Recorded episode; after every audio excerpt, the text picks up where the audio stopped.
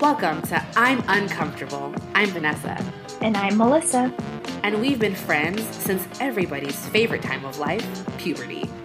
Like most people who thought cutting their own bangs was a good idea, we're professionals in feeling that itchy, cringy, out of place awkwardness.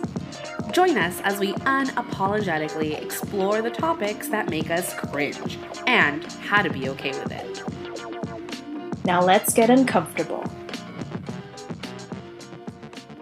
Welcome to episode 23 of I'm Uncomfortable.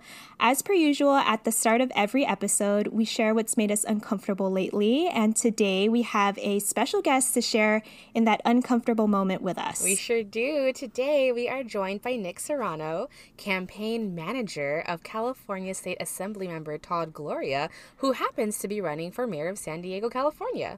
Thank you for being with us today, Nick. Do you want to start us off by sharing your uncomfortable moment? I think it was that introduction that made me feel uncomfortable. um, I, because I'm, I'm definitely not the person who's used to being in the spotlight or uh, introduced right. at these types of things. I'm always the person doing uh, either the introduction or standing behind uh, the stage. But uh, yeah, thank thank you both for uh, having me and allowing me to be here. I'm definitely looking forward to this. I mean, honestly, if uh, I don't have a lot that makes me comfortable anymore. Uh, we are uh, 21 days from an election. Uh, so uh, my anxiety is at an all-time high. Yeah. But uh, yeah, you know, I think just the, you know, in, in leading and running a, a, political campaign that you've invested a lot of time in, I think just the uncertainty of everything uh, is something that is making me uncomfortable. So I think uh, that's just kind of what it is. And then you know you add the layer of being in a global pandemic on top of that, and oh, your right. life Let's is not forget. Yeah, exactly. And, and, your life is kind of like Groundhog Day every single day. It's just you kind of do the same thing, and so I mean, uh, yeah. So that that's kind of what makes me uncomfortable, at least lately. Yeah, I, I think you're you're not alone in mm-hmm. that. Groundhog Day. I haven't heard it put that way, but that's so accurate. That's very inaccurate description. What about you, uh, Melissa? How about you? Yeah, so for me, um, I am actually going to be a speaker on a panel for an industry wide organization next week, which um, I suppose is new for me. But the added layer of uncomfortable is that I, you and I, Vanessa, are going on a little like work from home retreat staycation in a semi remote area of California and I want to make sure that we have ample Wi Fi so that I can actually be a participant in this panel. Uh, so, yeah, I had my planning meeting um, today with the other speakers and the organizers of this uh, webinar panel. And I was like, oh, geez, there's a lot that goes into it. And yeah, see, it feels a little bit out of my league, but I think that's just imposter no. syndrome. Mm-hmm. So, yeah, a little bit uncomfortable, but you know, we'll just power That's through that. that. is. Thanks for sharing, both of you. Um, mine is a little funny. Well, I don't know. I think it's funny. Uh, for those of you who don't know yet by now, uh, I am an assistant principal for an elementary school, but I wasn't always that. I was once a teacher, and I was on Facebook today doing some admin stuff when a student I used to teach hit me up via Messenger and he was like, Oh, hi, do you remember me? It's been five years since I was in your class. And then I did some math on my fingers really quickly because, you know, math. And I was like, Whoa, if you're, if that was five years ago, that means you're a freshman in high school. And then I had to really sit down because that meant my first class of kids I ever taught are like high school seniors and will be going off to college next year.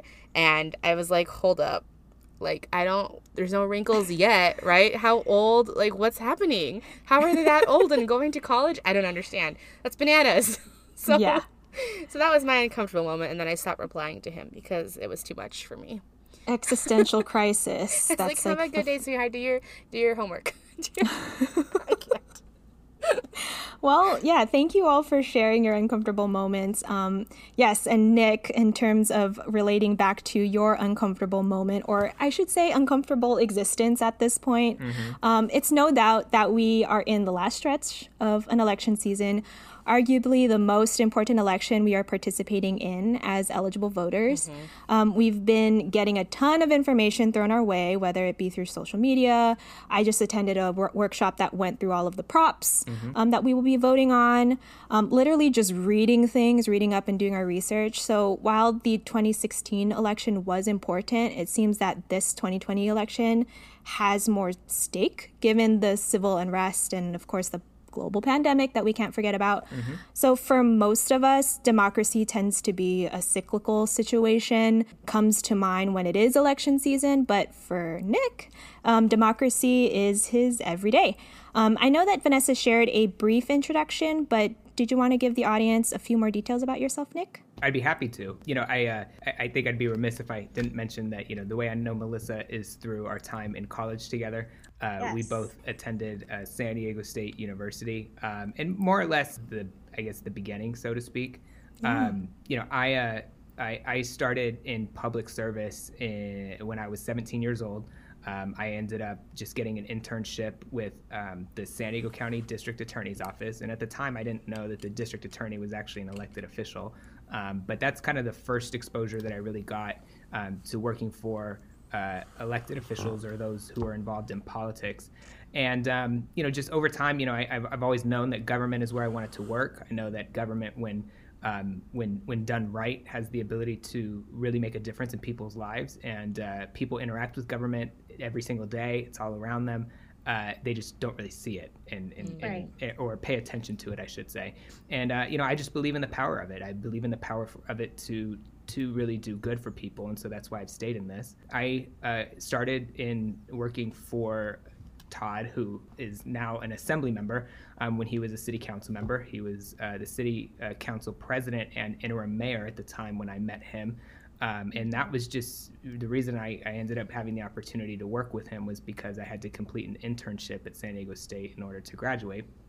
The internship had to be in local politics, and uh, he was by, in my mind, uh, the best elected official in San Diego. I still believe that to this day.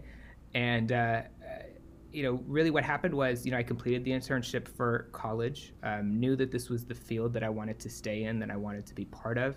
Um, you know, you, I just really found some purpose in it. I graduated and I didn't have a job offer at that time. I was really just committed to what I was doing. So I, I, committed to myself that I would volunteer for about six months. But I was like, you know, July 4th, you really need to start thinking about like doing something different if they're not going to offer you a job. And I just kept saying yes to everything. I just kept saying yes right. to every uh, opportunity that came my way. And uh, lo and behold, they eventually offered me a job as a staff assistant. I was able to work my way up to from a staff assistant to a community representative, and then we ended at City Hall as I ended as his communications director. Then they brought me onto the assembly team as his communications director, and uh, then the opportunity to came to, for me to uh, run his campaign for mayor. They needed somebody to um, to to do this, to dedicate themselves to this, and you know I was presented with an opportunity to run for office myself, and I decided not to because um, you know, this it's never been about me. You know, I, I, it's this has always been about San Diego and the city that I love and that I call home. And what I knew is that we need a mayor who uh, knows the city, who knows how to run the city well, who's going to be able to move it forward and and make progress for everybody. And I knew Todd was the person, and I just decided that that was more important than me running for office. And so I, I uh, decided to give my all to this. So we start. We announced in January uh, 2019 and uh, I've been at it ever since. So uh, I could tell you one thing. Good God, this has been a lot of campaign trail. I mean, this is this has been 20 months, and it's been excruciating. It, it's only excruciating in the sense that you know, with politics is what it is. I mean, it's just it's not mm-hmm. it's not a pretty sport. Um, right. But uh, at the, yeah, at the end of the day, I, so I've been fortunate to be his campaign manager for the last 20 months, uh, and uh, you know we're close to the finish line now. So I'm, I'm feel very yeah. fortunate. Um, and you know, I would just say, you know, the reason, you know, part of this is why this is so important to me is that, um, you know, San Diego is the eighth largest city in the United States, the second largest in California. Uh, no, I did not misspeak. San Francisco is not bigger than San Diego. Um, it's not. No. but importantly, you know, this this election really has the ability to make history and to break barriers because San Diego has never elected a person of color. Full stop. Wow. Yeah or a LGBT person, an openly gay man, uh, to be its mayor, and uh, that's important. And so um, it's it's really just feels a lot larger than me, and so it's uh, it's why I'm fighting every day. So yeah, that's that's my story. Wow. I mean, congratulations on making it Yeah. all close, you know, to the end. Well, thank you, thank you. Yeah, We're almost there. Almost there. oh, I'm sure. I'm definitely sure you have more uh, stakes in it for sure. Um, yeah, so you kind of stole my thunder from my first question because I did did want to give a little bit, which is great. Less less um, talking for me. Um, but yeah, since it's been a long time since since we've caught up, as Nick mentioned, we did go to college together. We did have one of our, um, I want to say, our capstone projects together. We were in a group project holed up in, in the library for hours on hours to get our, um, you know, a strat. I forget what it even was about. Um, you know, we put together a public relations strategy for a client that I think we made up at the time, or I have no idea at this point. Yeah. Um, but what I do remember, eh, correct me if I'm wrong, Nick, did you end up, because I graduated with um, a degree in journalism with an emphasis in public relations, um, but I never really knew if, was your emphasis originally public relations? Did you switch to something else? Did you switch to political science? Or correct me if I'm wrong there. No, you're you're definitely not wrong. You know, when I got to San Diego State, you know, I it was all of a sudden this whole new world. You're like, I can major in what now? You know, you can major in all these different things. You know, your whole life you go through it's math, English, social studies, you know, Yeah. PE, and that's it. And Yeah. you know, you get to college and you're like, wow, you know, like wh- what the hell is anthropology? And Yeah. you know, it's the study of people, and you're like, well, that's that's large. And uh, yeah, so I ended up getting a degree in political science to answer your question directly. And the reason why Melissa and I uh, crossed paths was because I had, you know, I had known that in government I wanted to do communications because as much as I believe in government, I believe that their relationship with news media in terms of the, them being the fourth estate and how they influence, especially what I do now in terms of elections, uh, is critical. And so having those people who we call the gatekeepers who can provide that information or just be able to have those relationships with the media so that you can get that earned media for your candidate or your elected official, that's just critical in, in terms of shaping public perception, not only just about government, but about, you know, the, the candidate or elected official. Um, so I tried to make the transition to uh, a journalism and PR uh, degree. And the challenge for me was that it would have required me to basically completely overhaul my entire GE. Oh, and PS, and by the way, uh, we had to take what's called uh, the GSP. Grammar, spelling, punctuation. And so, What? I mean, What's so you had to take a grammar, spelling, and punctuation test to even get admitted to the major. Yeah. And it wasn't like, you know, there's just a comma missing there or like there's just this little like misspelled word here. It's complicated. It is complicated and absolutely just blatantly deceitful. Like it is meant to make you think less of yourself. It's true. It really is true. It's this whole scenario. This is like that they make that test the like make or break situation and I, you know, Oh my gosh. Y'all, lot of Grammarly corrects me every day. Exactly. And so, you know, Melissa was a lot smarter than me, so I think she passed it. And um, you know, eventually, you know, at the end of the day, it wasn't that. I mean, like, you know, I could have petitioned to get in, but it was just the whole. I'd have to like, I would have basically had to spend another two years in college to basically get that degree. And you know, at that point, I was just like, yeah, you know what? I- I've done my time. Get me out. Like, you know, Right. I, I'm I'm I'm ready to go. And so yeah, I took my degree in political science and I ran with it. Um, You know, I didn't. I don't think I would say I had the college experience that I wanted in terms of the degree that I wanted, but I think it's you know, if I wouldn't have graduated at the time that I did, I would not probably be in the position that I am today. And so Oh, yeah. that's how you know that it's sort of the right. I made the right decision in that. I love that.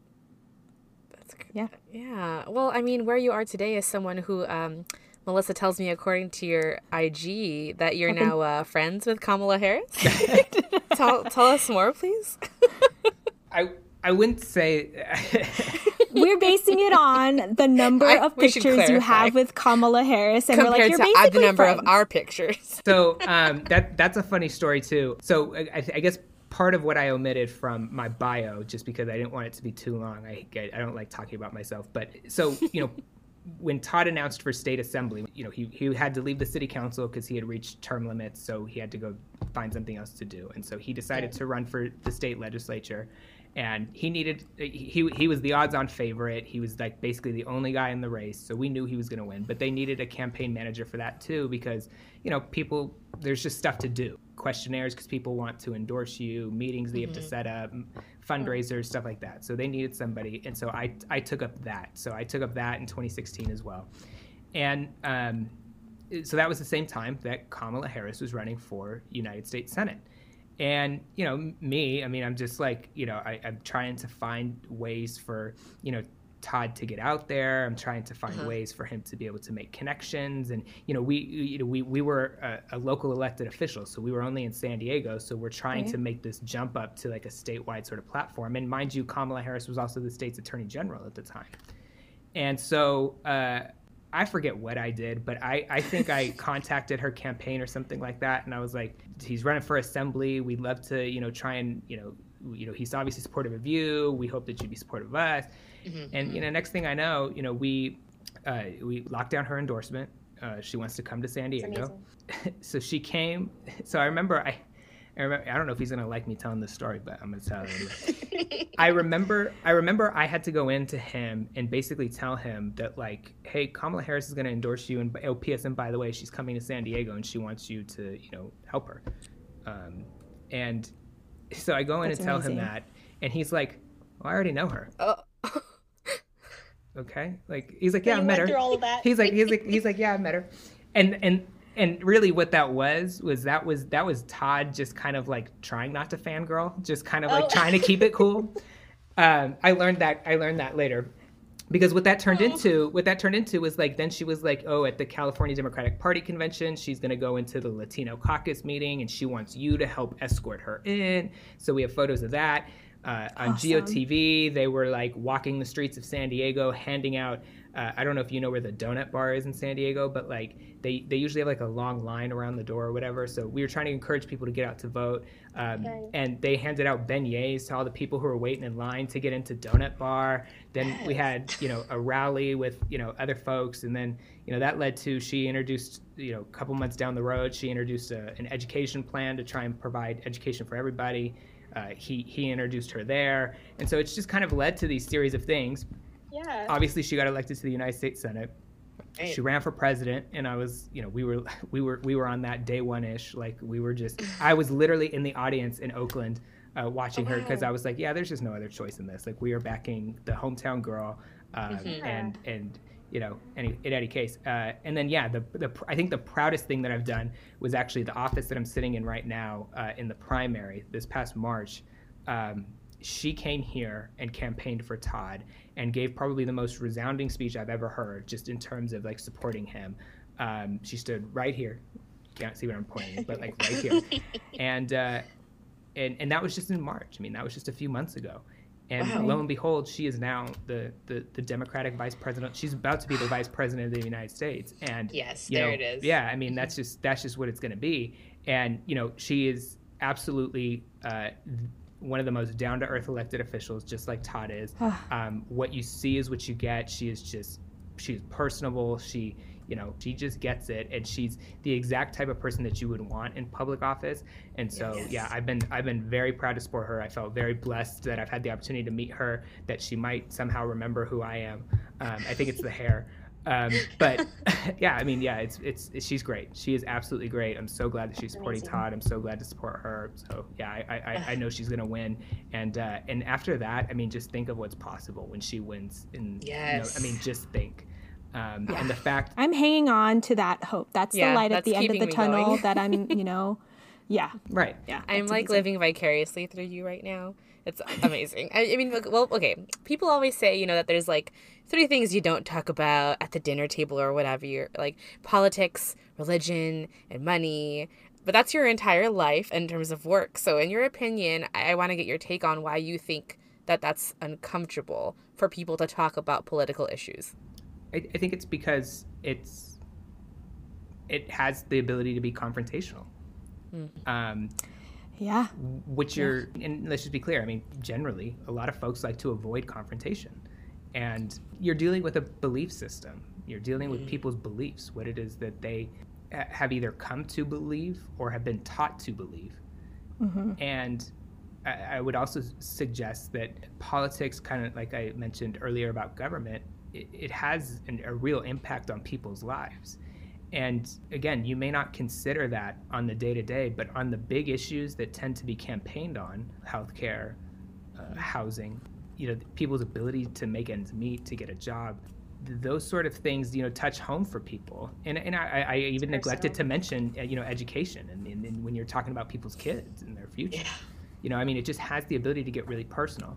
And, um, you know, I think part of this too is that we have charged up so many issues um, in my mind that don't need to be charged up. I'm thinking of things like the Second Amendment.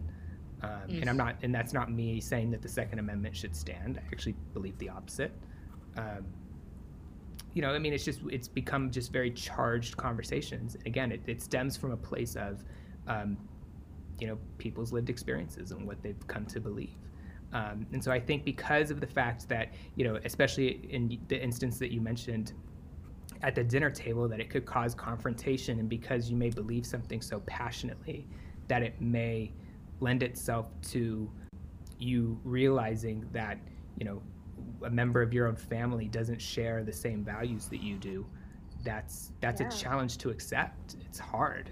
So I think people just avoid it and they just you know they just they, they that they would rather just not have those conversations not have those confrontations um, but the flip side of that is that you know eh, it shows that we're able to get past politics and actually be able to come together for um, humanity you know like I was gonna say, yeah, I was gonna say like you're you're able to get past that, right? And mm-hmm. um, you know, I, I think all of us are entitled to our own political beliefs, mm-hmm. and um, you know, for a lot of people actually in this country, they don't identify with a particular political ideology, and that's mm-hmm. fine too.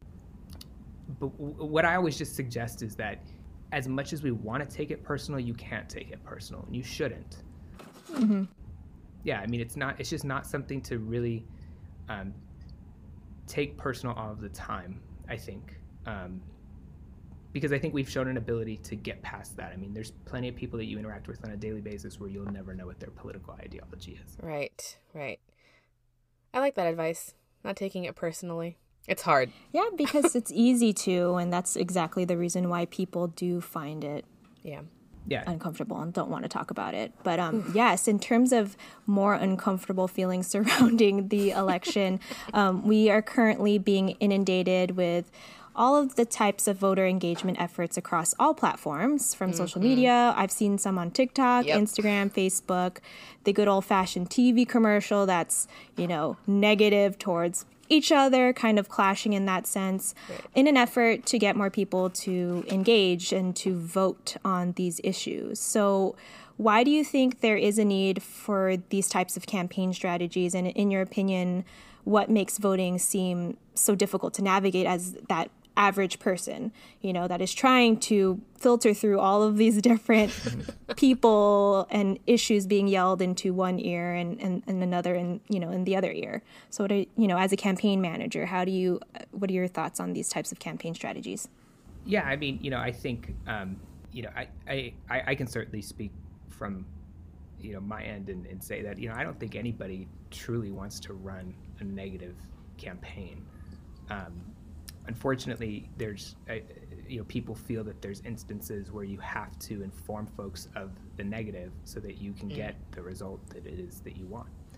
Um, but I think what makes it even more difficult is just and in, in it, it kind of tying into the previous question is that voting does take you know it takes effort it takes it takes effort in the sense that you have to learn about what it is that you're voting for and I think for people who, again, only will deal with this, um, you know, when election time comes around, having to sort of catch up on what happened in the last two years or um, four years in the case of a presidential election, um, mm-hmm. just having to do all that research to kind of make up your own mind.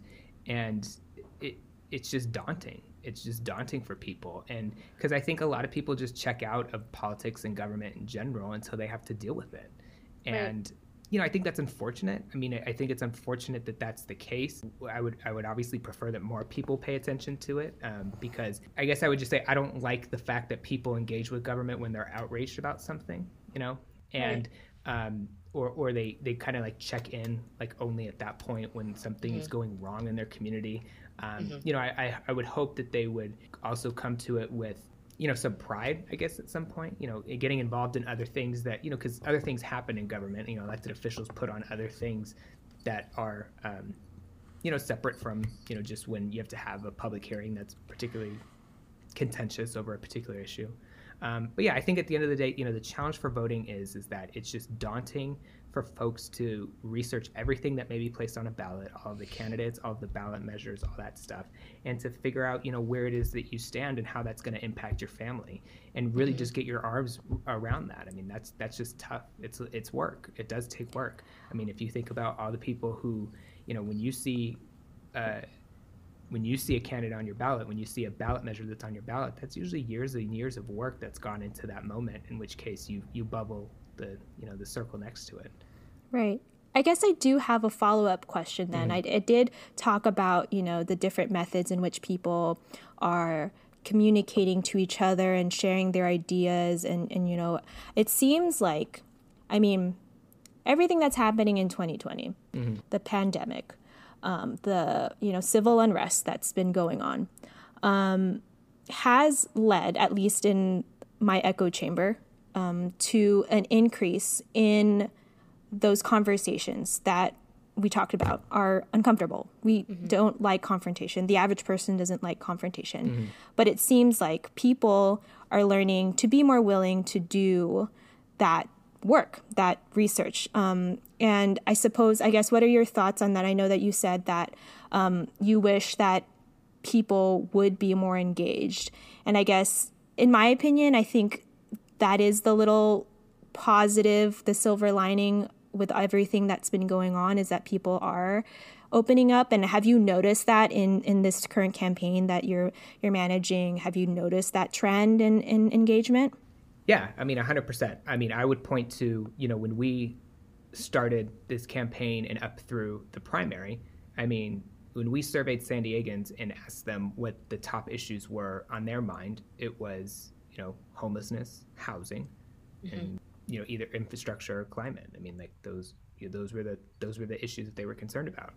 You get to the primary, you know, go a week later, and COVID hits, and here you are, right. and you survey San Diegans again, and they're concerned about COVID recovery, economic recovery, um, mm-hmm. and and I would just say, you know, economic recovery or the economy period was like probably the second to last issue that people were concerned about pre-pandemic. Mm-hmm. Um, and then racial justice, yeah, I mean, racial justice is uh, is definitely up there now. I mean, it is it is it is definitely a thing, and I, will I'll share with you know, we we have a, a racial justice plan on our website, uh, toddgloria.com. Plug that, um, mm-hmm. and it is the most visited issue on our website. Wow and um, you know we also have one on homelessness. We have one a house a, a, plan on housing, and that is the one that people visit the most is racial justice, and uh, yeah. that's been interesting. And um, but uh, yeah, I mean, so the priorities are definitely different, and I think it's great that you know. Um, you know, I, I don't. Even, I don't want to call George Floyd, Breonna Taylor anywhere near a, sil- a silver lining, um, but I think what it did was obviously activate a right um, not only just you know our, our black community and put them at the center mm-hmm. but it has opened the eyes of other communities and um, of something that's been happening for right. so long that that has been happening for so long something that we have known probably needs change right. and um, now the public is asking for it mm-hmm. and you you you see that reflected in you know the step the actions that government has taken across the board, local, state, mm-hmm. and federal. Um, yeah. You know they hear been, you, they hear you. yeah, they hear you. they hear you, and um, you know that's the thing that we've been saying on this campaign trail is that we want you to translate that activism into progress, and that's and, and let's and let's just put to the side the people who you know, did the violent protests where they were looting and burning mm-hmm. stuff down. I, I, was about to cuss. I didn't. I don't know if I can do that here. Um, you're free to cuss on this. Oh, okay. It's up to you if okay. you want to. I didn't, I didn't know if this was, you know, like a PG podcast or something like that. um, but I mean, it, yeah, I mean, you know, put those people aside because that's really the distraction in all of this, right? And mm-hmm. it, it is the people that I know, at least in San Diego, who are this core group of folks who yeah, I mean, they go out to the streets, they speak their mind, and you know that's their right in this country. Um, but they're the ones focused on translating that activism into policy and then policy into progress. And right. I think that's what you can admire in this situation. And yeah. uh, for the folks that you know think the status quo is okay, you know, I think, um, you know, I, I think we all have to listen a bit more in this situation. And going back to why politics can be so comfortable, uh, uncomfortable, excuse me, politics and the development of a political ideology, you know, the belonging to a party is very much rooted in, you know, your upbringing and who you are, right? Mm, yeah. And why it can be contentious is because it comes from a place where you have to recognize that, you know, everybody has a different lived experience. Mm-hmm. And you can't expect me to think like you because my life isn't like yours. You haven't been through what I've been through. You don't know the series of events that led me to the point of meeting you that have shaped me to be you know who i am or to to shape what i believe mm-hmm. and you know sometimes with politics and when you come to those sort of the things that you support the things that you oppose it can call into question all of that or people can call into question all of that mm-hmm. right and try and tell you that you're wrong right and i think especially with situations like what we're seeing with Black Lives Matter, you know, it, all these other sort of calls for racial justice, it comes from a place where you have to step back and acknowledge that there has been a different lived experience in this country for mm-hmm. a lot of people. And folks like me who haven't had that same lived experience, you know, have to really take a step back and acknowledge that and and be able to respect it for what it is and really be able to listen to it and not be fearful that you know it is it is going to result in you know anarchy and all these other things. Right. Right. Everybody has to come to politics come to this work in government from a place of acknowledging that everybody who is in it and working has a different lived experience. And i think that's what folks don't usually um, recognize. recognize or pay attention to. Yeah. i mean yeah i guess it's not top of mind because it's not your experience. And I, I want to touch on something that you said earlier too, because it keeps resonating with me that idea of wishing that people would be more involved in government, not just when it's the time when everyone else is doing it, but on a more regular basis. Uh, so, you know, you are a campaign manager for a local politician right now. You're doing things you said because you love the city that you're in. And so I want to know from your perspective why it's just as important to vote and participate on a local level as it would be on a more national scale. Um, yeah, the local stuff is what you deal with every day. I mean, mm. it's the road that you drive True. on, it's the stoplight that you're looking at, it's the uh, police officer that you may call when you need an uh, emergency assistance. It's the mm-hmm. firefighter that you may call if you need emergency assistance. Um, it's the, um, the the water pipes that are delivering water to your house. Um, it, local government is truly what I believe the most intimate form of government because it's literally the stuff that you interact with every single day. You may never, ever interact with your state legislator or state government until at which point you have to renew at the DMV. right? Right? And you probably just unconsciously don't even think that it's the DMV. I mean that that's state government. That you just no, kind of yeah, just no. like, uh, you know, it's just it's just what I gotta go do, right? Right. Um, uh-huh. And that's been the change for me. You know, I, I, as I said, I went from a city council office to a, a state legislative office, and that's the biggest thing is the degrees of separation, right? People used to call our city hall office all the time about, you know, there's this pothole on this street um, my oh, yeah. trash can is busted, or the trash didn't come p- get picked up every day. Oh, this water pipe burst. You know, that's just stuff that happens sort of on the daily. Mm-hmm. And, you know, the stuff at state legislative offices is, is certainly a little bit more, uh, you know, it's a little bit far between, but they're also just deeper issues, I guess, is what I would say. You know, it's it's it's folks who are trying to get, you know, restaurants who are trying to get liquor licenses, get their ABC mm-hmm. license, you know, trying to get your driver's license. Um, lately, with COVID, it's been unemployment, right? I mean, mm-hmm. that's when a lot of folks, for the first time, have had to access their state government was because yeah. they needed unemployment. Um, so I think, and that's kind of why we are coming back to run for mayors because of the fact, you know, this is this is the closest form of government. You know, we think that because it is something that you interact with every day, that is something that deserves that priority in the mayor's office. Um, mm-hmm. because it, it, impacts your quality of life so directly. I just don't think people see that all the time. But no, yeah. when I look or at make the... that connection, frankly. No, yeah. Like... When I look at the stoplight or the street, I'm not thinking about government. I'm thinking about whatever is right in front of my face. So that's a good perspective. I think yeah. that'll help. and, and, so that's why the local elections are just are, are important. I mean, all of the elections are important. I mean, whoever mm-hmm. you put there, you know, has the ability to, you know, they speak for you. Those are the people right. who speak for you. And it's a lot. I mean, it's a lot.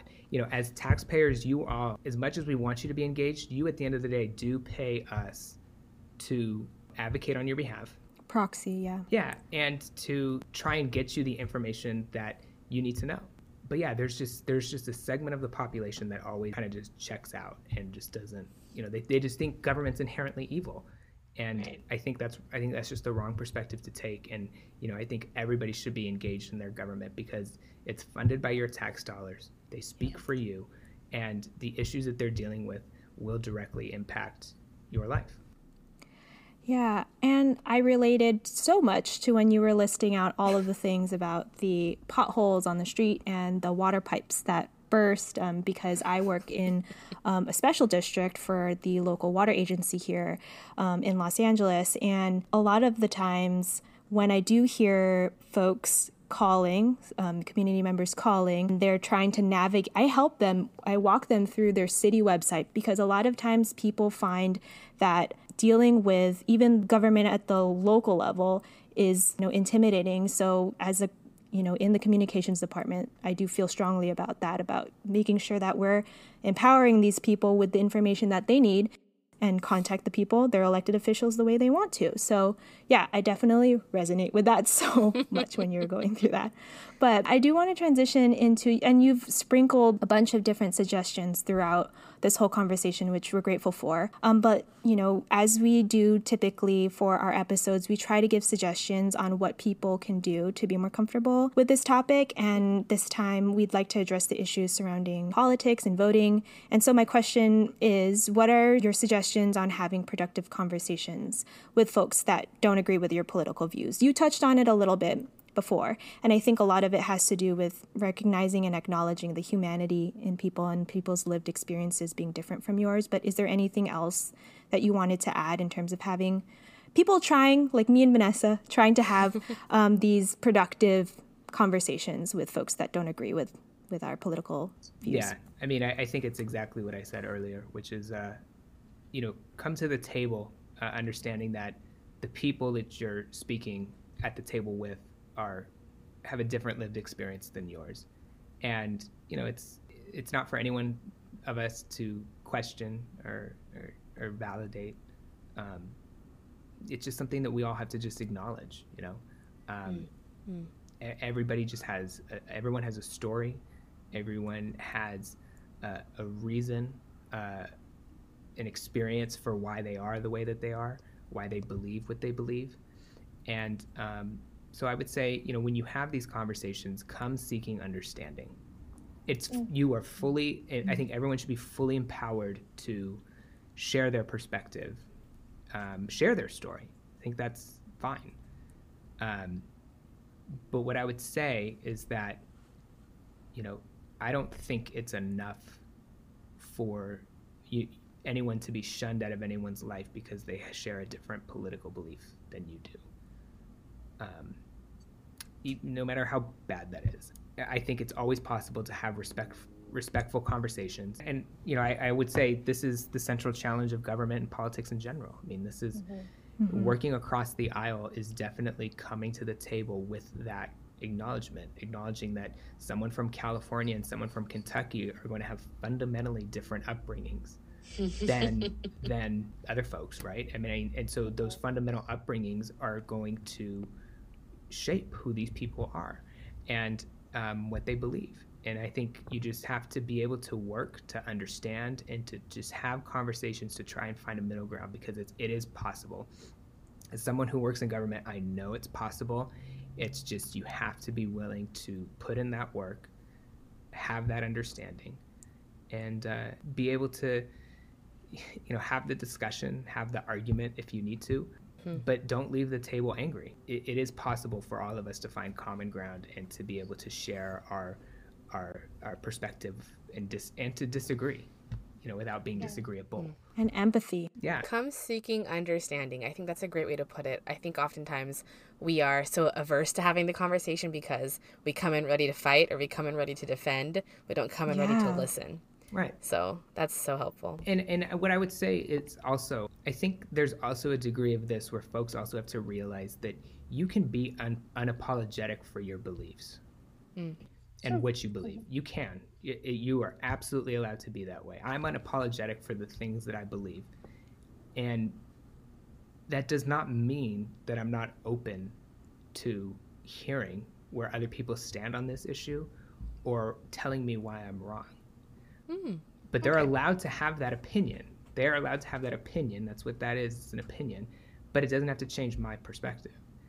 Interesting. Yeah, I mean, so you know that that has come to me over a period of time where you know I think you know what I've done just kind of on a self-care mental health level over a number of years is you know really been become secure and you know through analyzing you know who I am, why it is that I believe what I believe, and all that stuff. You know, you just become secure with who you are and what what it is that you believe, and probably have some understanding about what it is that you, why or why you believe that.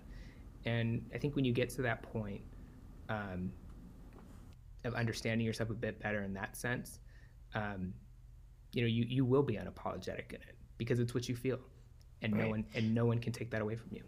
Well, Nick, I think part of something that you've been saying earlier is um, people having to do the work and and having to actually think about what it is they're voting for because uh, you mentioned you have to know yourself and what you stand for mm-hmm. so this election i think is actually the perfect time to do the research if you haven't or to think about who you are what, where you came from why you believe the things that you do uh, so Melissa and I are actually doing this really cool thing with one of our friends back home. So when we're going on our little work from home retreat, we're doing like a ballot party where we're going to sit down, discuss, you know, I feel safe with them whether they agree or disagree on the issues. I know that I respect their opinion and perspective, and so it's going to be nice to have them to bounce ideas off of for the things that we're voting for mm-hmm. because it can be overwhelming to see all the things that are on the ballot and not know, you know, half the names that you see, especially for the local elections if you haven't been following it. So mm-hmm.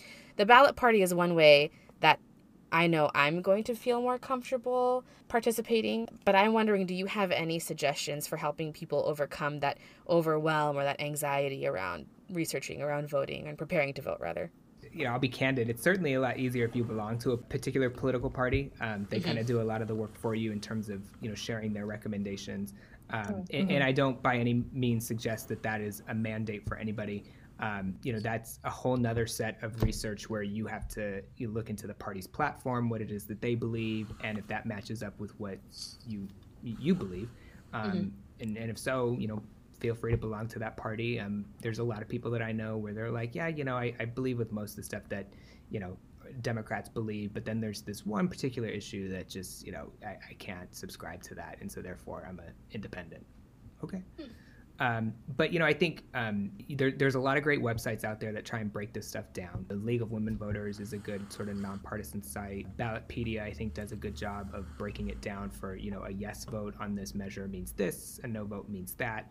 Um, I think that's the toughest challenge usually with with a lot of these is the ballot measures. That's what I tend to hear is folks are like, I can't. I read through the ballot handbook and I don't know what the fuck that just said. Like jargon city. Yeah, it's exactly. What is yes? Like, what is no? You might as well just be speaking to me in riddles. Like you know, it just it makes. If I vote yes, this means I don't support this. yeah. Yeah. Yeah. And um, you know, so I mean, I think that becomes the most daunting task, but I think there's plenty of websites out there, and so I would certainly just encourage that. Um, yeah, I mean, and I would encourage obviously the, these the, the parties that you mentioned, getting together with friends, families, if you family, if you can stand it. Um, you know, that's that that's always good, especially when you're able to talk things through and um, you know be able to just to collaborate in that sense. Um, you know, I would also just not hesitate to uh, what I think a lot of people don't do is, uh, is, is reach out to the campaigns. If you if you have one or two races that um, you are either uh, between a candidate or you know two candidates, I should say, or a ballot measure, um, you know, there's campaigns on both sides, and they uh, you know have information that they can provide to you. Um, sometimes they leave it on your doorstep. We're guilty of that. Um, but you know, I think it's it's not a bad thing for you to call them up and say, "Hey, I just want more information about what your measure is going to do." Or who your candidate is, or what have you. I've never thought to do that. and yeah, and, and actually, and if I can back up for a second, you know, one of the things about government that I think a lot of people don't know, and I think a lot of people learned in COVID, was that, yeah, I mean, elected officials, when you elect them, they have staff, and those staff are there to work for you, right? when mm-hmm. you have a problem and you have a government problem, like you have to interact with your government and you don't even know how to go about doing that, find out who your elected official is and call them. Because literally, we have a team of folks who do that every single day. And it is their job to be a constituent service representative, and they will help you navigate the the bureaucratic, you know, uh, dark hole that can sometimes be, you know, whatever level of government, and we'll try and get you a result. And you know, uh, I think just folks don't usually know that that's a resource that's out there, but it is. Yeah. And I tell people all the time, even if you if you if you know that you're dealing with government and you don't even know where to go, call your elected official and ask them. Right. Because certainly someone like Todd, who I work for, if it's not our office, if it's not our jurisdiction as a state elected official, we'll tell you that you need to call the city. Resources. We'll yeah. tell you that you need to call your member of Congress, right? And I think folks should do that a lot more often because they are paid to do that for you and they will help you navigate it. But you know the same is true for campaigns. You know they are paid to answer your questions. They are paid ultimately to try and get their campaign across the finish line, but they will be able to have the answers to your questions. And so I would say certainly reach out to them if you do have questions. Um, I would hope those folks would be truthful with you. Yeah, I mean, really just think about it. Think about how it's going to impact your life. Um, think about what it is that you believe, and then you know cast your vote with the best information that you have. And, and don't be afraid in doing that. I mean, I, I'm not saying to just throw your vote away at any time, but consider the fact that the people that you elect to public office do the same thing that you do on a daily basis they take votes on your behalf, given the best information that they have presented to them at the time. And, you know, I mean, I think everyone should feel just empowered to do the same thing. Ah, such inspiring advice. And also very enlightening for the average, um, you know, citizen. Um, yeah, I think a lot of people tend to think that your elected official is inaccessible. But mm-hmm. again, like yeah. you mentioned, Guilty. yeah. Um, I encourage folks when I'm doing my community classes um, this is your elected official. If you live in this area, this is the email address and this is the phone number that you can call. They're available to you. So, yeah, I definitely agree with that. Um, but yes, thank you so much. Great information, Nick. And um, I do want to say thank you for being here and, and sharing your perspective with us. I know that you're in the office at a late evening. I'm sure you want to head home. Um, so, where, just to, to, cap things off, where can our listens, listeners find you or follow you, or what are what are some of the things that you would, you want to plug and last things um, that you want to share with our audience today? Well, I, you know, I can be found on Twitter Instagram uh, at the Nick Serrano. Facebook, you can look my name up too. And again, happy to connect with anybody on, on any of this if they have questions or anything like that. You know, I consider That's myself great. a public servant through and through. Uh, I I get contacts at uh, all weird times of the day and night, um, just because I'm, I'm a press contact for my for my boss, and so uh, ah people abuse that sometimes where they see, you know, for media inquiries, call this number and they're like, hey, I got a question about right at the deadline. Yeah. They're probably trying they're to get like, their story in. Yeah. They, it, it, not only that, but then constituents will be like, hey, I got a question about unemployment and I found your number on the website. And it's like, yeah, oh that oh was gosh. for media only. Um, but in any case, um, you know, what I want to say to folks is definitely um, please vote. Mm. Please vote. Yes. Um, it was said at the top of this that this is the most important election of our lifetimes, and I don't think that that's an understatement. Um, I think we have. Oh man, did I just no, it's fine. Okay, good. Okay. this is reality. Okay. Yeah, sorry. Campaign office, I'm telling you, 9:45 at night, they are See, look at them trying to reach you. Exactly. Exactly. You summoned them. I did. I did. I don't know what I did for that. I was like, yeah, somebody's just totally trying to abuse it right now. Anywho, um, yeah, so I, I'm going to start at the beginning and you can edit this if you need to. Okay. yeah, no, please vote. Um, we have so much at stake right now um, not only just at the federal level, but at the statewide and the local level. And yes. um, I think what I just always sort of amazes me about this business is the amount of people that I hear from who say that they won't vote, that they choose yeah. not to vote, that their vote doesn't matter.